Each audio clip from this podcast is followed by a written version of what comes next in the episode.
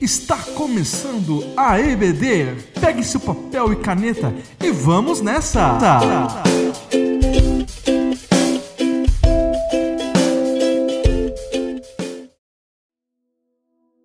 Olá, tudo bem? Aqui é Cristina novamente, a paz do Senhor a todos. Hoje nós vamos falar um pouquinho sobre fé.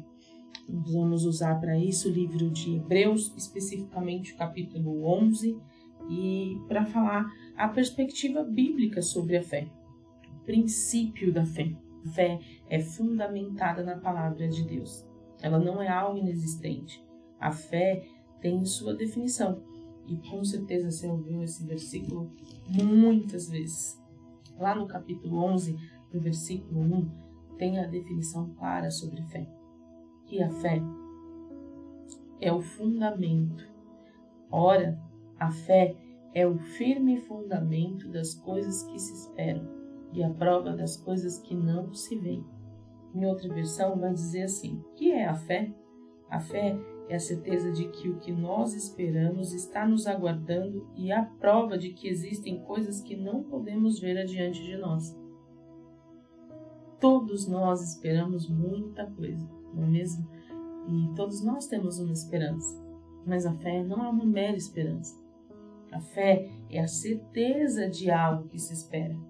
A fé tem plena certeza em um fato. A fé não cria algo, ela traz a realidade natural, aquilo que já foi feito no sobrenatural.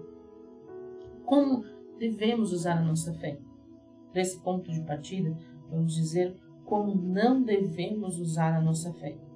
A fé não deve ser usada como um tipo de chave infalível para uma série de conquistas e realizações humanas que me colocam no centro de tudo sem pensar em nada e em mais ninguém e principalmente é, cancelando totalmente a vontade do Pai das nossas vidas. Somos bombardeados por muitas coisas e muitas questões dos nossos dias a dia que nos levam às vezes a tirar de foco é, Cristo, que é o autor da nossa fé. O escritor aos Hebreus dirigiu a sua carta aos cristãos judeus da diáspora, eles que viviam fora da Palestina. Estavam sendo duramente perseguidos. Havia também muita heresia sendo ensinada por falsos mestres e algumas comunidades cristãs estavam sendo ameaçadas pela apostasia. Então, muitos dos cristãos judeus eram tentados a voltarem ao judaísmo, ou seja, praticar os seus rituais, seus ritos e costumes para alcançar a salvação. Diante desse cenário, o autor bíblico fala sobre a superioridade do sacerdócio de Cristo. E ele apresenta uma série de exortações e encorajamento a respeito da verdadeira fé. Mas é no capítulo 11 que o autor faz um profundo estudo sobre a fé. No capítulo 11, que é chamado de Galeria dos Heróis da Fé, porque além da clara definição de fé dada já no versículo 1 do capítulo 11, ele descreve uma lista de pessoas e seus exemplos de fé. E aí, nesse momento, eu peço que você pegue sua Bíblia, seu caderno, anote os nomes que forem surgindo aí e coloque características que você lembra dessa pessoa para exercitar e contribuir para que para nossa para o nosso crescimento em fé, da fé verdadeira. O que, qual o diferencial dessas pessoas? Porque elas foram relatadas aí, como por exemplo Abel, Enoque, Noé, Abraão, Jacó, Moisés, Raabe, entre outras pessoas que ele vai citar aí. Todas essas pessoas tinham certeza de que Deus estava no projeto no plano que eles tinham a cumprir no momento que eles estavam a fé é a certeza daquilo que esperamos. Não é um convite para projetarmos uma série de aspirações humanas na certeza de que re se realizarão. E aí a gente entra naquela questão por um falso entendimento do que é a verdadeira. A Deus, o próprio Deus, colocar em dúvida a nossa fé. Mas aí a gente canta, se ele fizer, ele é Deus, se ele não fizer, ele é Deus, da boca para fora, porque nós usamos a fé como uma chave infalível para as nossas próprias aspirações. E essa não é o sentido da fé.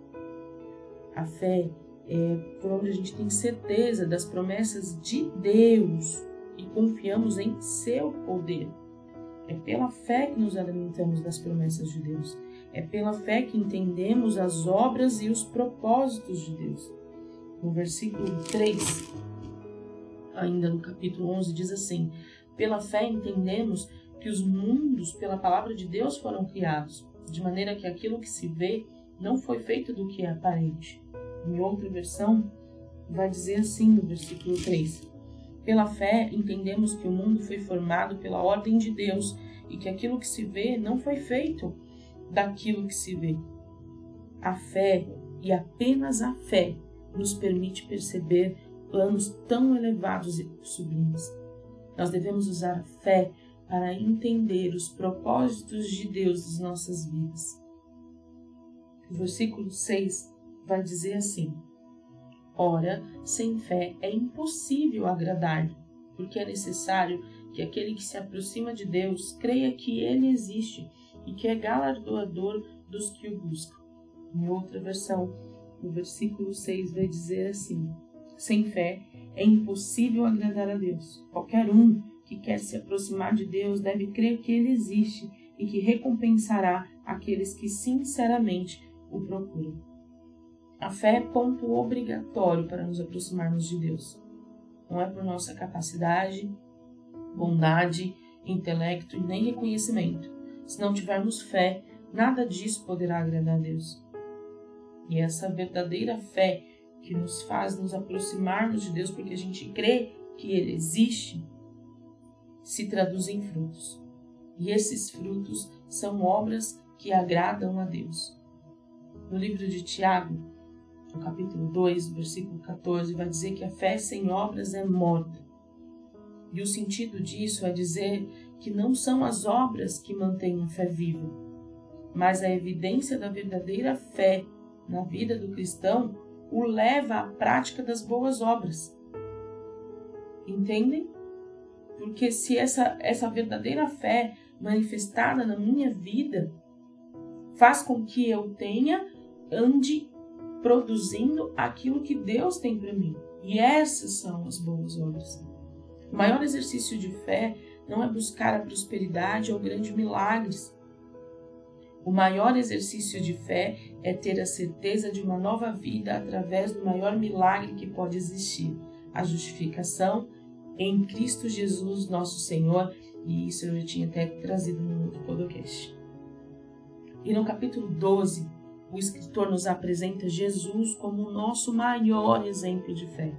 No capítulo 12, o versículo 2 vai dizer assim: Olhando para Jesus, autor e consumador da fé, o qual, pelo gozo que lhe estava proposto, suportou a cruz, desprezando a afronta e assentou-se à destra do trono de Deus. Em outra versão, vai dizer assim: Mantenha um olhar firme em Jesus, autor e consumador da nossa fé. Ele esteve pronto a padecer uma morte vergonhosa na cruz por causa da alegria que sabia que teria depois, e agora está sentado à direita do trono de Deus. Esse é o nosso maior exemplo de fé fazer o que Deus tinha proposto porque ele sabia que depois viria o que era melhor e maior. Manter o olhar firme em Jesus, que é o nosso maior exemplo de fé. A nossa maior, o nosso maior exercício de fé é crer que Jesus me justifica e por isso eu posso ter uma nova vida e depois estar com o meu Pai nos céus.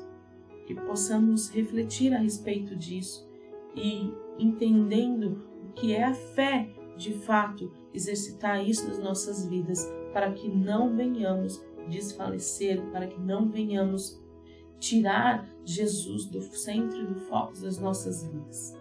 Que o Espírito Santo possa falar ainda mais aos nossos corações. Um abraço a todos e até mais.